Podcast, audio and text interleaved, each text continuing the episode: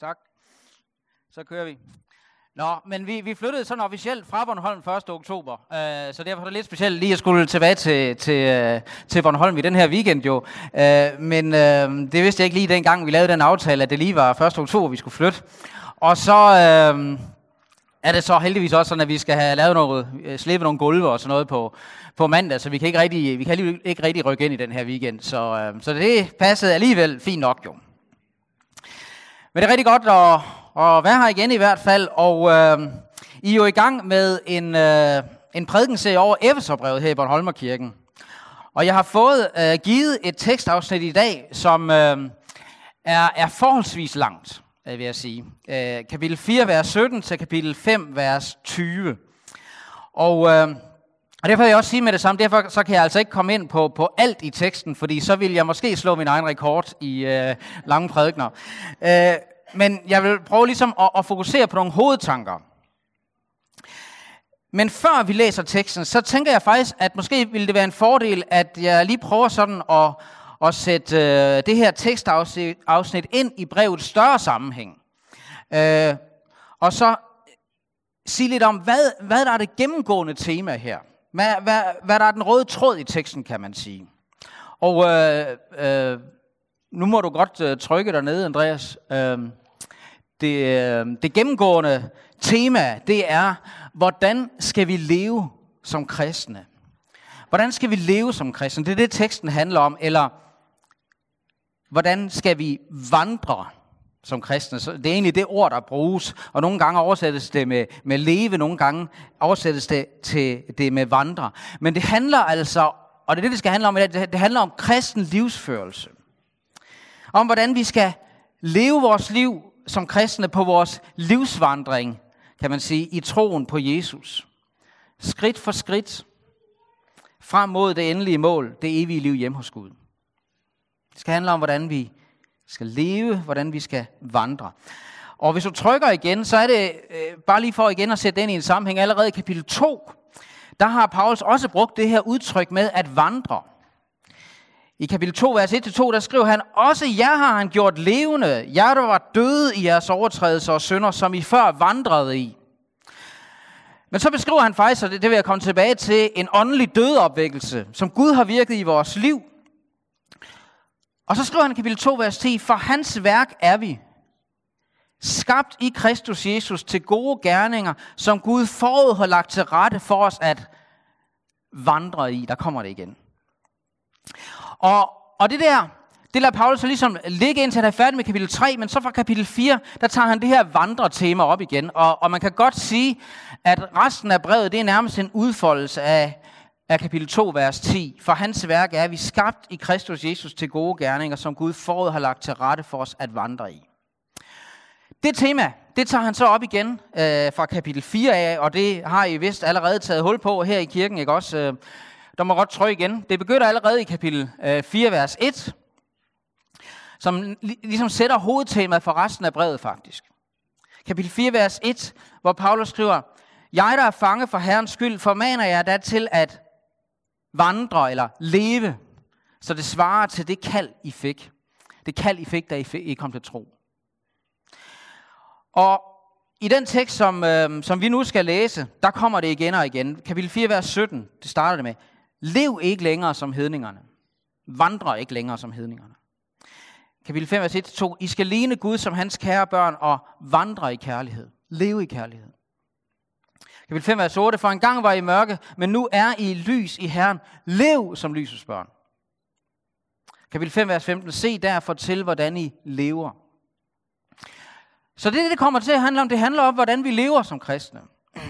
Og øh, jeg kan egentlig godt lide den øh, oversigt... Øh, Der er en fyr, der hedder Warren Weersby. Han giver over kapitel fire til seks i Efeserbrevet. Fordi på dansk, det, vi kan ikke, det der vandre i bydeform, det, altså vandre, det, det, kan man, det er svært. Men på engelsk, der har man jo ordet walk. Og han har, prøv må godt trykke, han har simpelthen øh, en, eventuelt kan I lige tage et billede af det, og så prøv at læse Efeserbrevet ud fra de overskrifter. Altså kapi, først siger han kapitel fire, vers et til seksten. Walk in unity. Altså vandre. Lev i enhed.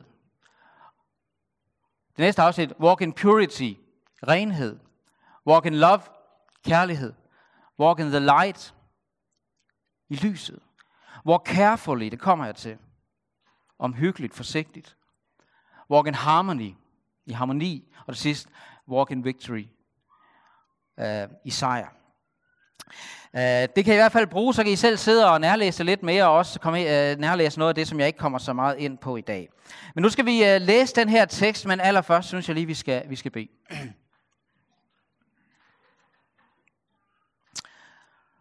Og Gud, vi takker dig, fordi du har givet os dit ord.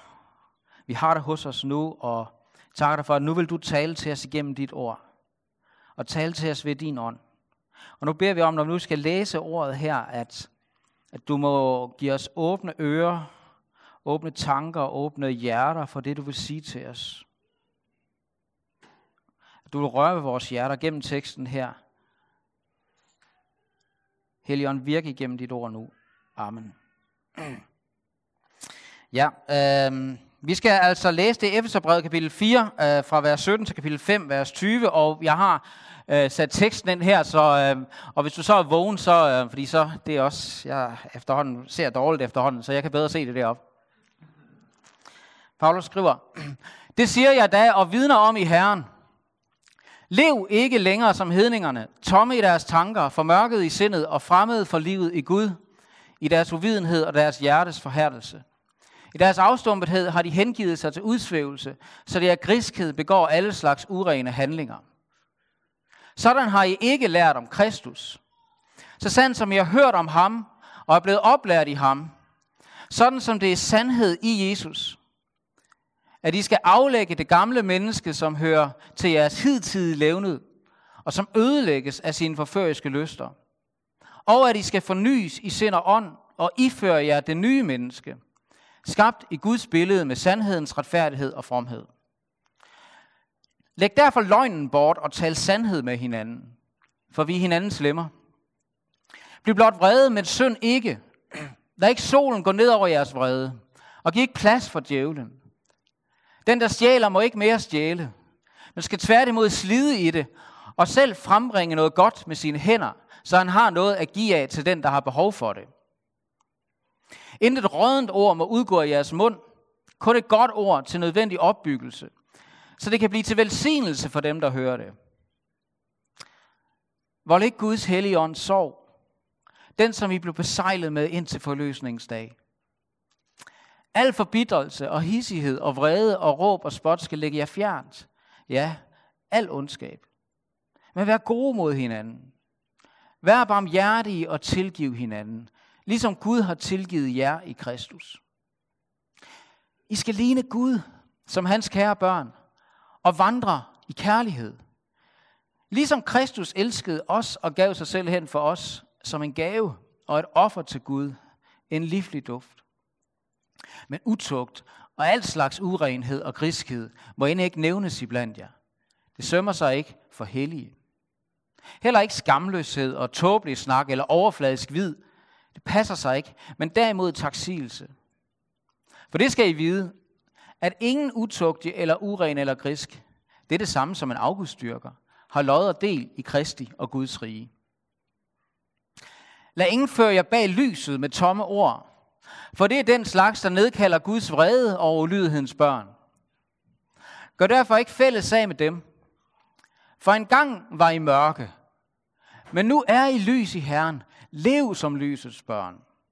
For lysets frugt er lutter godhed, retfærdighed og sandhed. Lad kun det gælde, som behager Herren, og tag ikke del i mørkets frugtesløse gerninger, men afslør dem. For man skammer sig ved blot at nævne, hvad de gør i det skjulte. Men alting kommer for dagen, når det afsløres af lyset. For alt, hvad der kommer for dagen, er lys. Derfor hedder det, vågn op, du som sover. Stå op fra de døde, og Kristus vil lyse for dig. Se derfor til, hvordan I lever. Ikke som uvise, men som vise. Brug det gunstige øjeblik, for dagen er onde. Vær derfor ikke tåbelige, men forstå, hvad der er Herrens vilje. Drik ikke beruset i vin, det fører til udskejelser, men lad jer fylde af ånden. Tal til hinanden med salmer, hymner og åndelige sange. Syng og spil af hjertet for Herren, og sig altid Gud Fader tak for alt i vor Herre Jesu Kristi navn. Amen. Ja, det er en, en lidt lang tekst, vi har her. Og jeg kommer tilbage til det her med, som, som er blevet sat som temaet, øh, øh, lad fylde af ånden. Men det bliver bare en del af prædiken, fordi det handler, altså det hele det her, det handler om, hvordan vi skal leve, hvordan vi skal vandre som kristne. Du må godt øh, øh, skifte igen, ja. Jeg vil gerne starte med bare lige at, at, at sætte fokus på det her, kapitel fem, vers femten. Se derfor til, hvordan I lever, eller vandrer. Egentlig øh, så står der noget i retning af, se derfor nøje efter, hvordan I vandrer. Det ord, der bruges her, det rummer ligesom tanken om at, at se sig omhyggeligt for, hvor man træder. For ikke at snuble, når man er ude at vandre. Jeg synes egentlig, det er et stærkt billede, der ligesom øh, fremkalder nogle, øh, nogle billeder på den indre net, nethinde. Ikke? Også det, det handler om at, at, at, at træde varsomt. Øh, bare forestil jer sådan en, en, en typisk bornholmsk sti, Med, med klipper, der stikker op overalt, ikke også? Og, og, og, og den er ujævn, og der er skråninger og så videre. Det går op og ned. Så en sti, hvor, hvor man bliver nødt til at være opmærksom, og bliver nødt til at se så godt for, hvor, hvor man sætter foden, for ikke at risikere at snuble. Ligesom det billede, vi skal se for, for os her. Se derfor til, hvordan I vandrer. Hvordan I lever jeres liv. Uh, Og jeg kan være med at, at, at, at tænke lidt over, altså spørgsmålet det er jo, uh, tager vi vores livsførelse som kristne så alvorligt, som Paulus lægger op til her? Gør du? Uh, kendetegner det også, at vi faktisk er ret omhyggelige med, hvordan vi lever vores liv? Jeg tror, at i, uh, i vores sådan, kirkelige miljøer, der har vi måske mest en tendens til at være omhyggelige med, hvad vi tror og lærer. Men måske, ikke, måske er vi ikke så gode til at være omhyggelige med, hvordan vi lever. I Nyt Testamentet, der, det vil jeg gerne sige, der er det aldrig det ene i stedet for det andet. Men der er det begge dele. Både, der er det både vigtigt, at vi er omhyggelige med vores tro, vores lære, og omhyggelige med vores livsførelse, vores etik. Men i teksten i dag, der fokuserer Paulus altså særligt på det med vores livsførelse. Hvordan vi lever. Og når Paulus skriver, se derfor til, hvordan I lever, så hører jeg også en opfordring til, kan man sige, en vis forsigtighed i forhold til, hvordan vi lever. At mange engelske oversættelser har her, ikke også? Be very careful, eller watch carefully how you live, how you walk. Og det kan godt være, at, at tidligere tider, tiders kristne nogle gange ligesom måske har haft en tendens til at være overforsigtige i forhold til det med livsførelsen, og, og måske nærmest haft en, en berøringsangst over for kulturen og verden omkring os. Det kan godt være. Men i dag, blandt os som kristne i dag, i hvert fald i vores del af verden, der er det måske nødvendigt at spørge, om vi har kastet al forsigtighed over bord i forhold til, hvordan vi lever. Så det nærmest ikke er til at se forskel på, hvordan vi lever som kristne, og hvordan ikke-kristne lever. I dag, der, der udfordrer Paulus, Paulus os, og så siger han, træd varsomt, venner. Se omhyggeligt efter, hvordan I lever. Lev ikke længere som hedningerne. Lev ikke længere som ikke-kristne, som er fremmede for livet i Gud. Vær forsigtige i jeres livsførelse. Og, og jeg er ikke lagt med at tænke på, især i begyndelsen af, af, af coronatiden, der tror jeg, at de fleste af os, vi var, vi var, vi var meget forsigtige og tog alle mulige forholdsregler for at undgå coronasmitten, ikke også? Og, og det slog mig, hold da op. Tænk hvis, vi bare, tænk, hvis jeg bare var halvt så omhyggelig med at undgå åndelig smitte som kristen. Helt konkret, hvis jeg er lidt konkret, jeg tror, det er overbevist om, jeg tror det er muligt at bruge for eksempel Netflix som kristen. Men jeg tror ikke det er muligt uden en vis forsigtighed og kritisk sans. Og det gælder ikke bare Netflix, men, men, men i, i, i det hele taget vores brug af internet og medier og hele underholdningsindustrien, øh, som er i, i vores kultur. Vi... Vi har brug for en vis varsomhed og forsigtighed med, hvad vi fylder os med. Det er ikke lige meget, hvad vi fylder os med, og hvad vi fylder vores tanker og sind med. hvis vi skal lade os fylde af ånden, som Paulus siger, og som jeg vil komme tilbage til. Se derfor til, hvordan I lever, siger Paulus. Vær omhyggelige. Vær forsigtige med, hvor I træder, hvordan I lever og vandrer som kristne. Så mit første punkt, øh, første udfordring i dag, det er, det er så at sige, giv din livsførelse, din måde at leve på, et grundigt åndeligt eftersyn i lyset af den her tekst. Det er jeg i hvert fald selv ligesom måtte gøre, mens jeg arbejder med den. Brug eventuelt bønnen, du må godt trykke igen, brug eventuelt bønnen her fra, fra salme et hundrede niogtredive. Rensag mig, Gud, og kend mit hjerte. Prøv mig og kend mine tanker. Se efter, om jeg følger afguds vej. Vandrer den vej, ikke? Led mig af evighedsvej. Det andet, jeg gerne vil tage fat i, så må jeg godt trykke igen.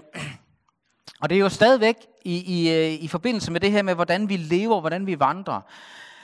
Det andet, jeg gerne vil tage fat i, det er det her med at aflægge det gamle menneske og iføre os det nye menneske, som Paulus taler om. Det gamle menneske, det er vores gamle medfødte, syndige natur, som, som ikke vil følge Guds vilje. Og det nye menneske, det er vores nye natur som kristne, som, som ønsker at gøre Guds vilje. Og vi har de to naturer i os som kristne.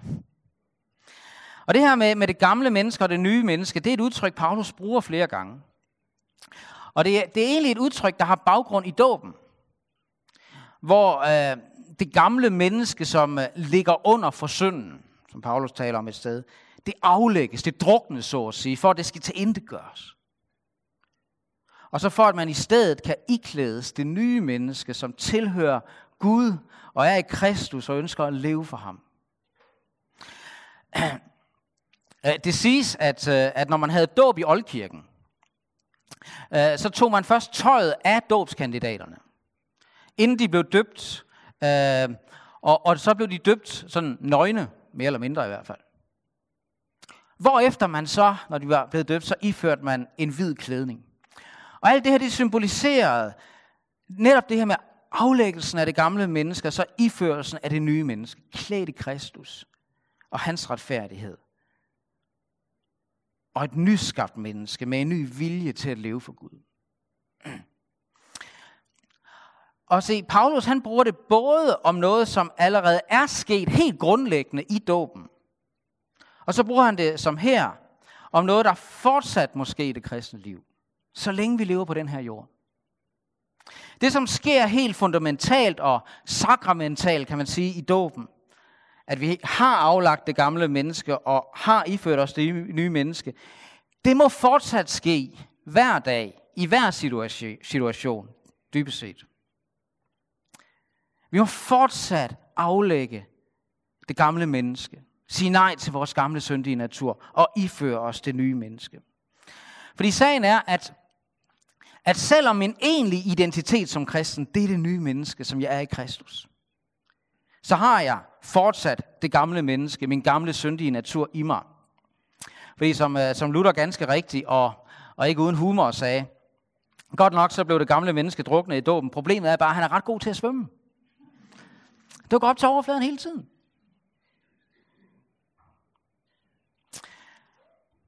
Men se, det er vigtigt at forstå, at når Paulus kalder os til at aflægge det gamle menneske og iføre os det nye, så er det ud fra den virkelighed, at vi virkelig er nye mennesker i Kristus. Vi er nyskabte mennesker.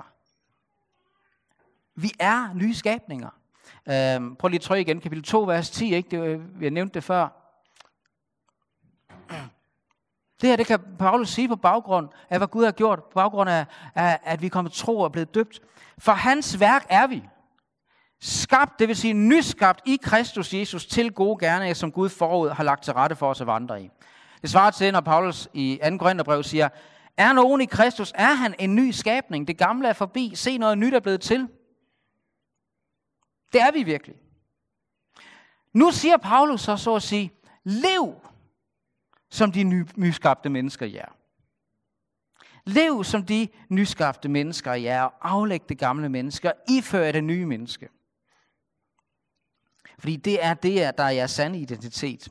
Så lige før, at øh, Paulus har beskrevet det her, eller lige før han skriver det her, der har Paulus, som jeg nævnte før også, der han beskrevet det her med, med troens tilblivelse og genfødslen som en åndelig dødeopvækkelse, faktisk. Han, han taler om, at vi, vi vandrede, vi levede før som åndeligt døde. Og så siger han, men i sin rige barmhjertighed og på grund af den store kærlighed, han elskede os med, gjorde Gud os, der var døde, døde i vores overtrædelser, levende med Kristus, er noget af i frelst. Han beskriver simpelthen det at komme til tro som en åndelig dødeopvækkelse. Det er noget, Gud virker i os. Det er ikke noget, vi selv beslutter os for. Det er Gud, der virker det i os. Og derfor så kan Paulus sige, for hans værk er vi. Skabt i Kristus Jesus, nyskabt i Kristus Jesus, til gode gerninger, som Gud forud har lagt til rette for os at vandre i. Og derfor så kan vi, og skal vi, leve og vandre på en sådan måde, at vi dagligt aflægger det gamle menneske og ifører os det nye menneske. Lidt ligesom når man, når man øh, lægger noget gammelt tøj fra sig, og så tager noget nyt tøj på. Nu kan godt trykke en god øh, en gang mere. En god illustr- en gang mere så. Ja. Uh, en god illustration, man kan bruge på det her med at, at, at aflægge det gamle og iføre sig det nye, det er Lazarus. Uh, de fleste af jer kender nok historien om Jesus' ven Lazarus, som er død, og allerede har ligget fire dage i graven, så han allerede var, var, var begyndt at stinke af forrådnelse. Og så kommer Jesus, og Jesus beder dem om at, at fjerne stenen fra graven. Og da han har bedt, så råber han, Lazarus, kom herud. Og så står der sådan her, og den døde kom ud med strimler viklet om hans fødder og hænder, og med et klæde viklet rundt om ansigtet. Jesus sagde til dem, løs ham, altså tag ligklæderne af ham, og lad ham gå. Tag ligklæderne af ham, og lad ham gå. Kan du forestille dig Lazarus derefter og sige, nej, nej, må, må jeg godt tage de der ligklæder på igen? Jeg synes, de sad så godt på mig og var så gode her på. Det ville have været rimelig absurd. Men se, hver gang, hver gang vi ikke vil iføre os det nye menneskes klæder, og gøre gode gerninger, og være gode mod hinanden, og være taknemmelige, og barmhjertige, og tilgive, og elske, og tale sandt, og være gavmilde, og tale godt om andre, og til andre. Og hver gang vi i stedet iføres det gamle menneskes klæder og bruger løgn og stjæler og bruger rådne ord og giver plads for bitterhed og hissighed og ondskab og urent begær og griskhed og ukærlighed og egoisme og selviskhed og hvad Paulus ellers beskriver her. Hver gang vi gør det, så er det som Lazarus, der tager ligklæderne på igen. Det er lige så absurd. Det er at vælge vores gamle, syndige og selvdestruktive, dødsdømte natur frem for vores nye, gudskabte, genfødte og gode natur, som har det evige liv i sig. Paulus, det Paulus siger til os, det er så at sige, tag ikke de gamle ligklæder på igen. Gå ikke tilbage i graven igen, og gå ikke tilbage til døden. Lev livet. Lev det nye liv, I har fået. Lev det nye liv ud. Og ifør jer det nye menneske, det som er jeres virkelige nye identitet i Kristus. Du og jeg, som tror på Jesus, vi er nye skabninger. Så når, når, når du står, når du ser, står op om morgenen og ser dig selv i spejlet, så sig til dig selv, jeg er en ny skabning i Kristus. Og når du tager dit tøj på, så tænk, så tænk sådan om det, nu ifører jeg mig det nye tøjsklæder. Og så bed og sige til Gud, tak fordi, at du har gjort mig til en ny skabning i Kristus. Og tak fordi du i dag på forhånd har lagt gode gerninger ud foran mig på min vej. Hjælp mig nu til i dag at elske, ligesom du har elsket mig. Hjælp mig nu til i dag at tilgive, ligesom du har tilgivet mig i Kristus. Hjælp mig til ikke at give efter for mit gamle, syndige jeg, som bare vil være selvoptaget og alt det der. Hjælp mig til at leve det nye liv ud. Hjælp mig til ikke at tage ligklæderne på igen, men det nye livsklæder.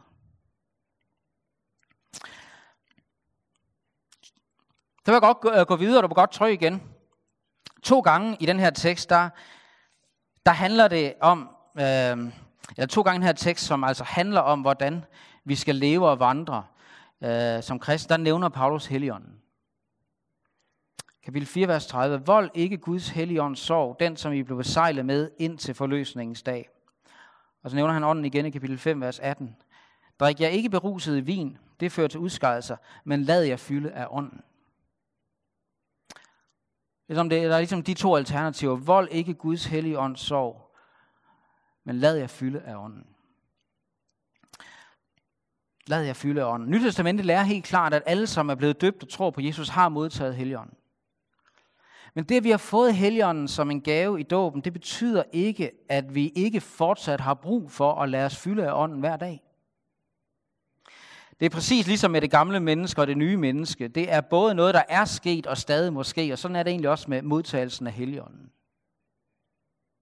Det er noget, der både er sket, men fortsat måske. Og Nyt Testamentet taler øh, flere steder om Gud, der giver os sin ånd fortsat. Vi har brug for at bede Gud om at give os sin ånd og fylde os med sin ånd hver dag. Og når Jesus for eksempel i Lukas elleve tredive siger, når da I som er onde kan give jeres børn gode gaver, hvor meget snarere vil så ikke faderen i himlen give Helligånden til dem, der beder ham? Så er det for mig at se ikke bare noget, der handler om en engangsbegivenhed. Altså en gang, at, at Gud giver Helligånden til dem, der beder ham. Men noget vedvarende, noget kontinuerligt. Vi må bede Gud om at give os Helligånden og fylde os med sin ånd igen og igen og igen i det kristne liv.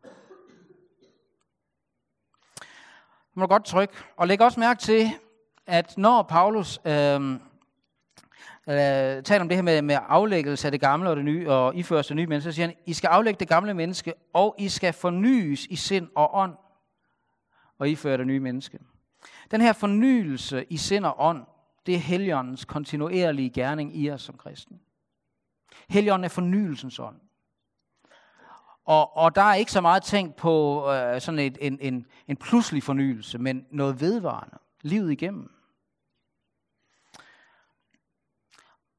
Og tanken her, det er, vi volder Guds hellige ånds sorg. Vi bedrøver Helligånden, når vi giver efter for det gamle menneske i vores liv.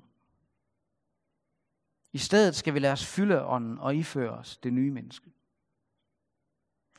Måske er det værd lige at, at blive stille og tænke over det her udtryk med at volde Guds hellige ånd sorg et øjeblik.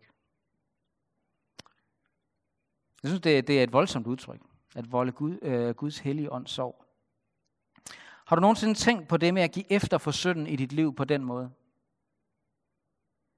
Det er noget, der volder Helligåndens sorg, det er noget, der bedrøver Helligånden, som bor i dig.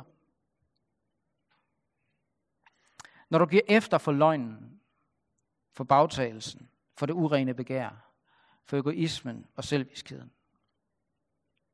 Når du ikke vil tilgive og elske, ligesom Gud har tilgivet dig, elsket dig i Kristus, så bedrøver det Helligånden.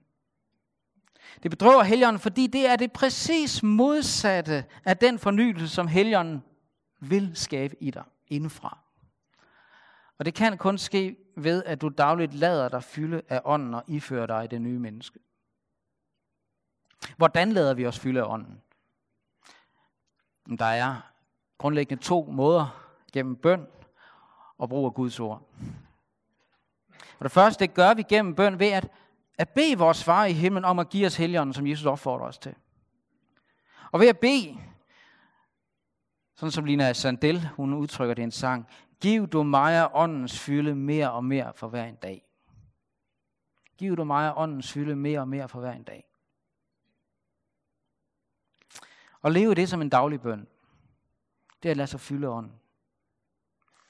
Og vi lader os fylde af ånden ved at lade os fylde af, af Guds ord.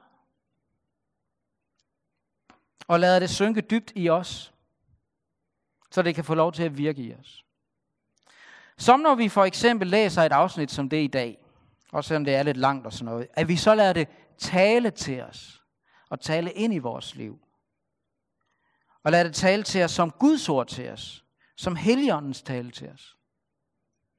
Og ikke bare en gammel bog. Vi skal høre det som Helligåndens tale til os, fordi han vil noget godt. Han vil forny os indefra og lære os om, hvordan vi skal leve vores liv og vandre med ham. Et andet bibelsk udtryk for det at vandre med ham, det er at vandre i lyset. Du må godt trykke en gang til, det er det sidste punkt, jeg har her. At vandre i lyset. Uh, jeg tror, jeg nævnte før her, uh, Weersbys uh, overskrift over uh, kapitel fem, vers uh, syv til fjorten. Uh, han kaldte det Walk in the Light. Lev, vandre i lyset. Prøv at lægge mærke til, til slutningen på det afsnit. For alt, hvad der kommer for dagen, er lys. Derfor hedder det, vågn op, du som sover. Stå op fra de døde, og Kristus vil lyse for dig. Der er faktisk meget, der tyder på, at Paulus her citerer fra en sang eller lignende, der har indgået i dåbsliturgien. Det bemærkelses, bemærkelsesværdige, det er, at Paulus her citerer det som et wake-up call til døbte kristne, som måske er ved at falde i åndelig søvn, så at sige. Et wake-up call til at vågne op og leve det liv, vi er døbt til at leve.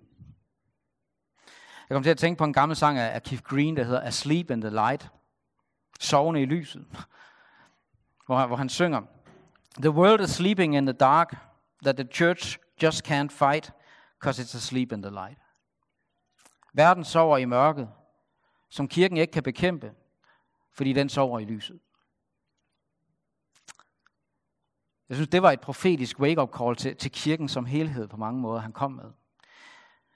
På et mere individuelt plan vil jeg gerne sige, at hvis du igennem teksten i dag fornemmer et åndens wake-up call til dig,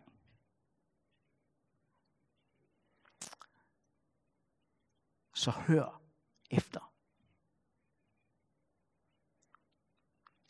Hvis, hvis han har givet dig et åndeligt wake-up call, har peget på synd i dit liv, som bedrøver ham, så bekend det for Gud. Bring det ind i hans lys.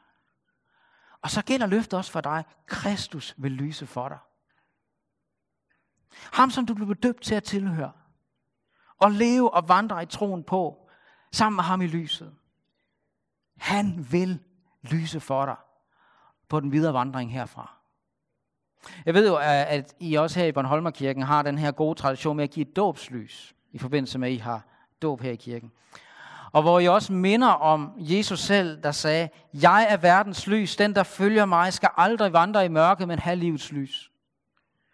Og derfor siger vi også det i den forbindelse, derfor kan dåbslyset minde den, som er blevet døbt om, hvem Jesus er, at han er selve lyset. Og det, at vi er døbt til at leve i lyset sammen med ham. Og så det gælder jo i virkeligheden for alle os, som er døbt til at tilhøre Jesus. Og jeg vil gerne sige dåbens løfte om, at Kristus vil lyse for os. Det gælder stadig. Altid. Også når vi har brug for, så at sige, at begynde forfra med at leve det kristne liv. Begynde forfra i bekendelse af vores synder, og i tro på Jesus, og i aflæggelse af det gamle menneske, og iførelsen af det nye menneske. Kristus vil lyse for os. Og så må vi fortsætte den vandring, fortsætte med aflæggelse af det gamle menneske, iførelse af det nye, indtil den dag, indtil den dag, hvor vandringen den er slut, og målet det er nået.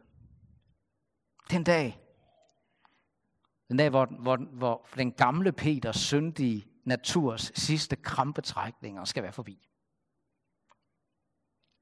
Og den nye Peters nye natur skal være fuldkommen genskabt. Den dag, hvor jeg endelig skal være syndfri, ligesom Jesus. I kan ikke forestille jer det, det kan jeg i hvert fald ikke. Den dag, hvor jeg endelig skal være syndfri, ligesom Jesus, og leve et syndfrit, leve som et syndfrit menneske, i en syndfri verden. Den dag, hvor ham, der sidder på tronen, skal sige, se, jeg gør alting nyt, i al evighed. Hvis du vil nå det mål. Og ånden i dag har talt til dig, for at give dig et åndeligt wake-up call, så lyt, for at du kan nå det mål. Lad os bede sammen.